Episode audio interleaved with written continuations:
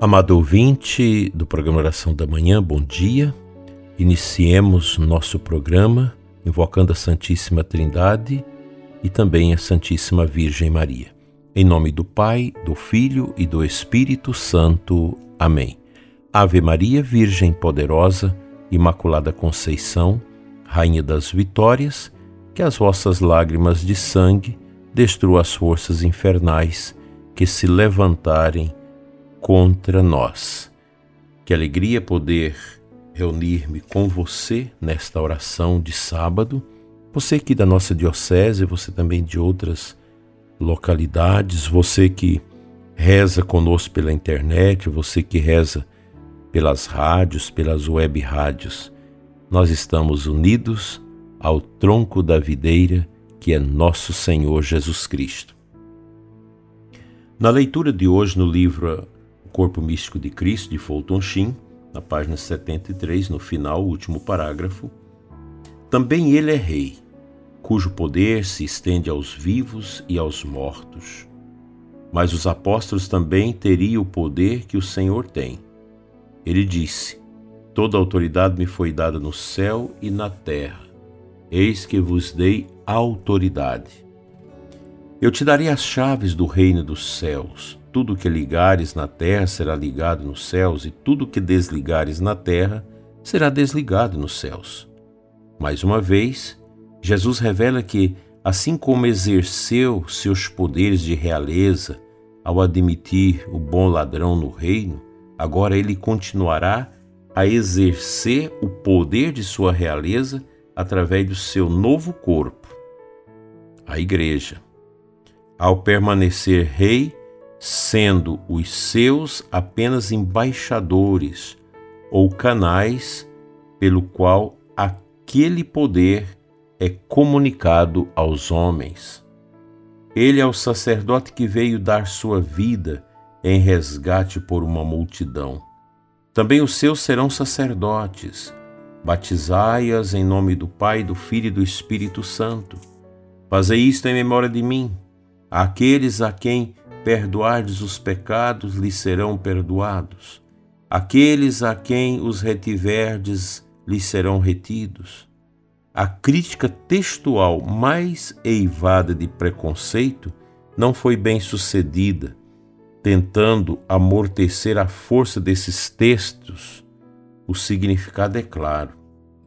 Assim como através do próprio corpo o Senhor santificou as almas, oferecendo seu corpo e seu sangue ao Pai Celestial, perdoando os pecados de Madalena e Pedro, ele também comunica o mesmo poder de santificação ao seu corpo novo, que somos nós, a Igreja. Permanecendo sempre o sumo sacerdote e aqueles permanecendo instrumento desse sacerdócio. Esse grupo apostólico porém ainda não entendia completamente como deveria ser uma parte dele, tanto quanto o fato de que ele ensinaria por meio dos seus, governaria por meio dos seus e santificaria desse mesmo modo. Como eles poderiam ser seu novo corpo, compartilhar sua vida, viver por seu espírito, ser o centro do, do reino, do seu reino na terra, nunca entenderam até o dia que ele havia profetizado que entenderia o dia da descida do Espírito Santo, o dia de Pentecostes. Antes desse dia, Tiago e João, por meio de sua mãe, buscaram lugares à direita e à esquerda de seu mestre.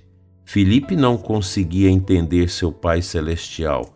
Tomé não sabia para onde estava indo e como voltaria. Pedro negou perante uma serva. Os três escolhidos da transfiguração dormiram no jardim das oliveiras. E quando o pastor foi ferido, o rebanho foi disperso. Mesmo depois da ressurreição, demoraram a crer, sem compreenderem as Escrituras. Ninguém deveria estar mais convencido desta realidade do que eles. Um dos seus até se recusou a acreditar, sentindo com o dedo as chagas de Cristo e com a mão o seu lado. Mesmo na semana após o triunfo da Páscoa, estavam de volta às suas redes e seus barcos. Mas tudo isso já estava profetizado. Eles não entenderiam o quanto eram seus até que enviasse seu Espírito. Se ele não lhes tivesse dito, e eu rogarei ao Pai, e ele vos dará um outro paráclito, para que fique eternamente convosco. É o Espírito da verdade que o mundo não pode receber porque não o vê nem o conhece, mas vós o conhecereis, porque permanecerá convosco e estará em vós. Não vos deixareis órfãos. Voltarei a vós ainda um pouco de tempo, e o mundo já não me verá. Vós, porém, me, me tornareis a ver, porque eu vivo e vós vivereis naquele dia conhecereis que estou em meu Pai.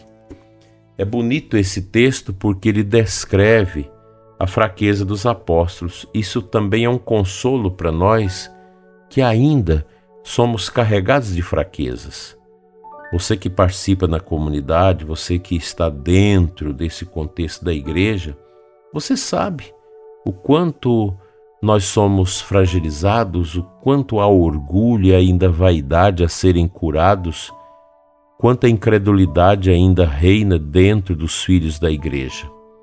Essa é uma realidade.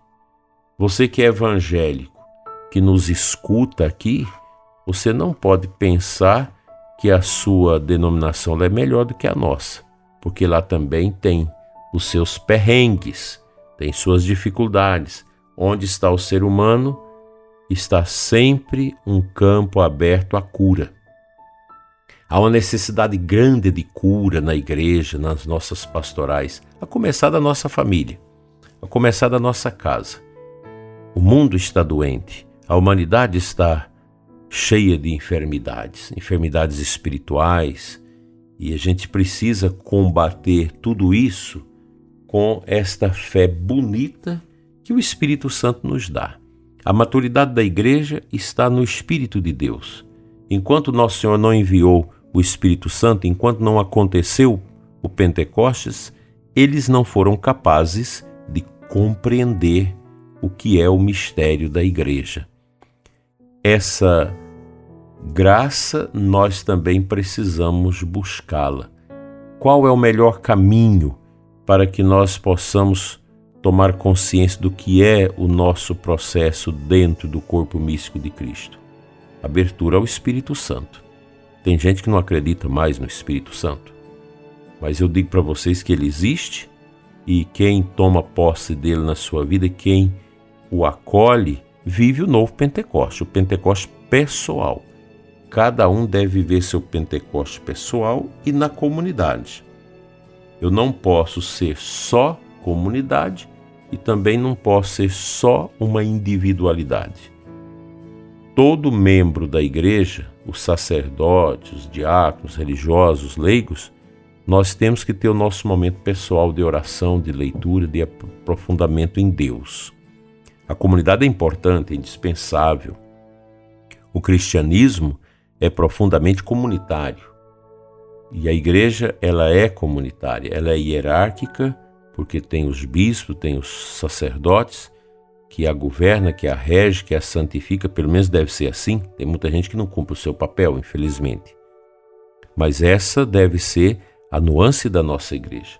E eu creio que todos nós precisamos, indubitavelmente, pedir esse clamor do Espírito Santo na nossa vida. O Espírito Santo é que fomenta a unidade, a fé, o amor, a esperança, a compreensão, a paciência, esses dons, essas virtudes maravilhosas que a comunidade na paróquia precisa ter. Uma paróquia, ela precisa ser uma entidade marcadamente pneumatológica, ou seja, profundamente do Espírito Santo. Uma paróquia que não tem o Espírito Santo nos seus membros, na sua ação, ela vai perdendo a vitalidade e começa a haver a confusão. Aí é a Babel que acontece. Vocês sabem da história da Torre de Babel lá no Antigo Testamento, que o orgulho fez com que aquele projeto não prosperasse. Pentecoste é o contrário da Babel. O Espírito Santo une todos em todas as línguas e todo, todos começam a compreender a linguagem pura do amor. Na Babel todos falavam a mesma língua, mas foram confundidos por causa do orgulho. Vamos pensar nisso e vamos zelar ainda mais pela nossa igreja, pela nossa paróquia.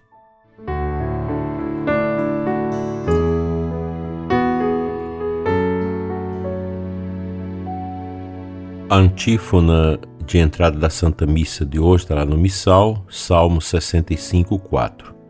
Toda a terra vos adore com respeito e proclame o louvor do vosso nome, ó Altíssimo.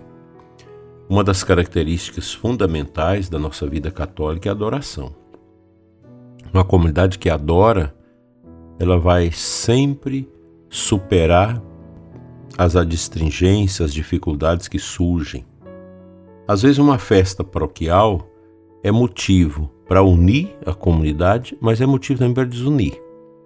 Uma festa paroquial onde o povo rezou para fazer a festa, onde houve vigília, houve jejum, houve sacrifício, houve momentos de oração, missa de entrega. Então o povo trabalha numa alegria tão bonita. Todo mundo que vai ao festejo da paróquia que tem essa característica, você sente bem, é uma festa diferente de todas as festas. Mas quando você vai numa paróquia, onde o padre não reza, o povo não reza, não tem adoração, vai fazendo as coisas tudo materialmente, tudo na força humana, não funciona. Não rende, vira aquela confusão, é a música alta, é uma música mundana na festa da igreja, é bebida alcoólica, vira uma anarquia que não funciona.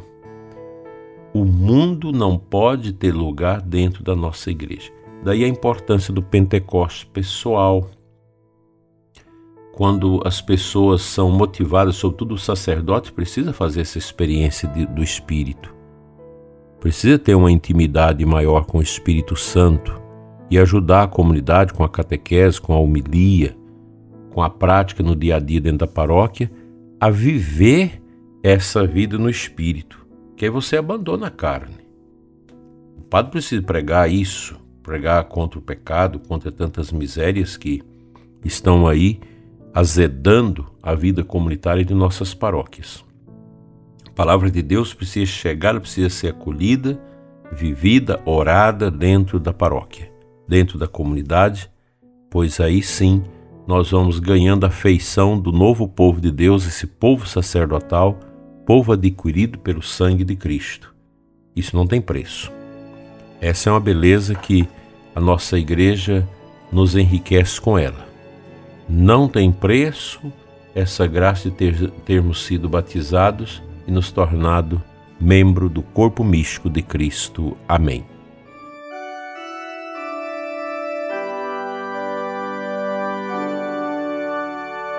Eu quero rezar neste momento pelos doentes e aflitos, pelas pessoas deprimidas, cansadas, cancerosas, oprimidas por tantos sofrimentos. Que a bênção de Deus caia no seu coração, prezado ouvinte, te curando de toda fraqueza, toda fadiga, toda angústia e tristeza. Alegra teu coração em Jesus. Peça a graça do Espírito Santo para que você seja uma pessoa cheia, plena do amor dele e que nada neste mundo possa derrubar seus sentimentos de fé e de amor. Que Deus cure a fadiga que está te perturbando o coração. Amém. Hoje, dia de São Sebastião, nosso abraço a todas as paróquias e comunidades que encerram hoje os seus festejos e pela intercessão de São Sebastião, peçamos que ele nos livre da peste, da fome, da guerra e do comunismo. Em nome do Pai, do Filho e do Espírito Santo. Amém. Tenha um abençoado sábado.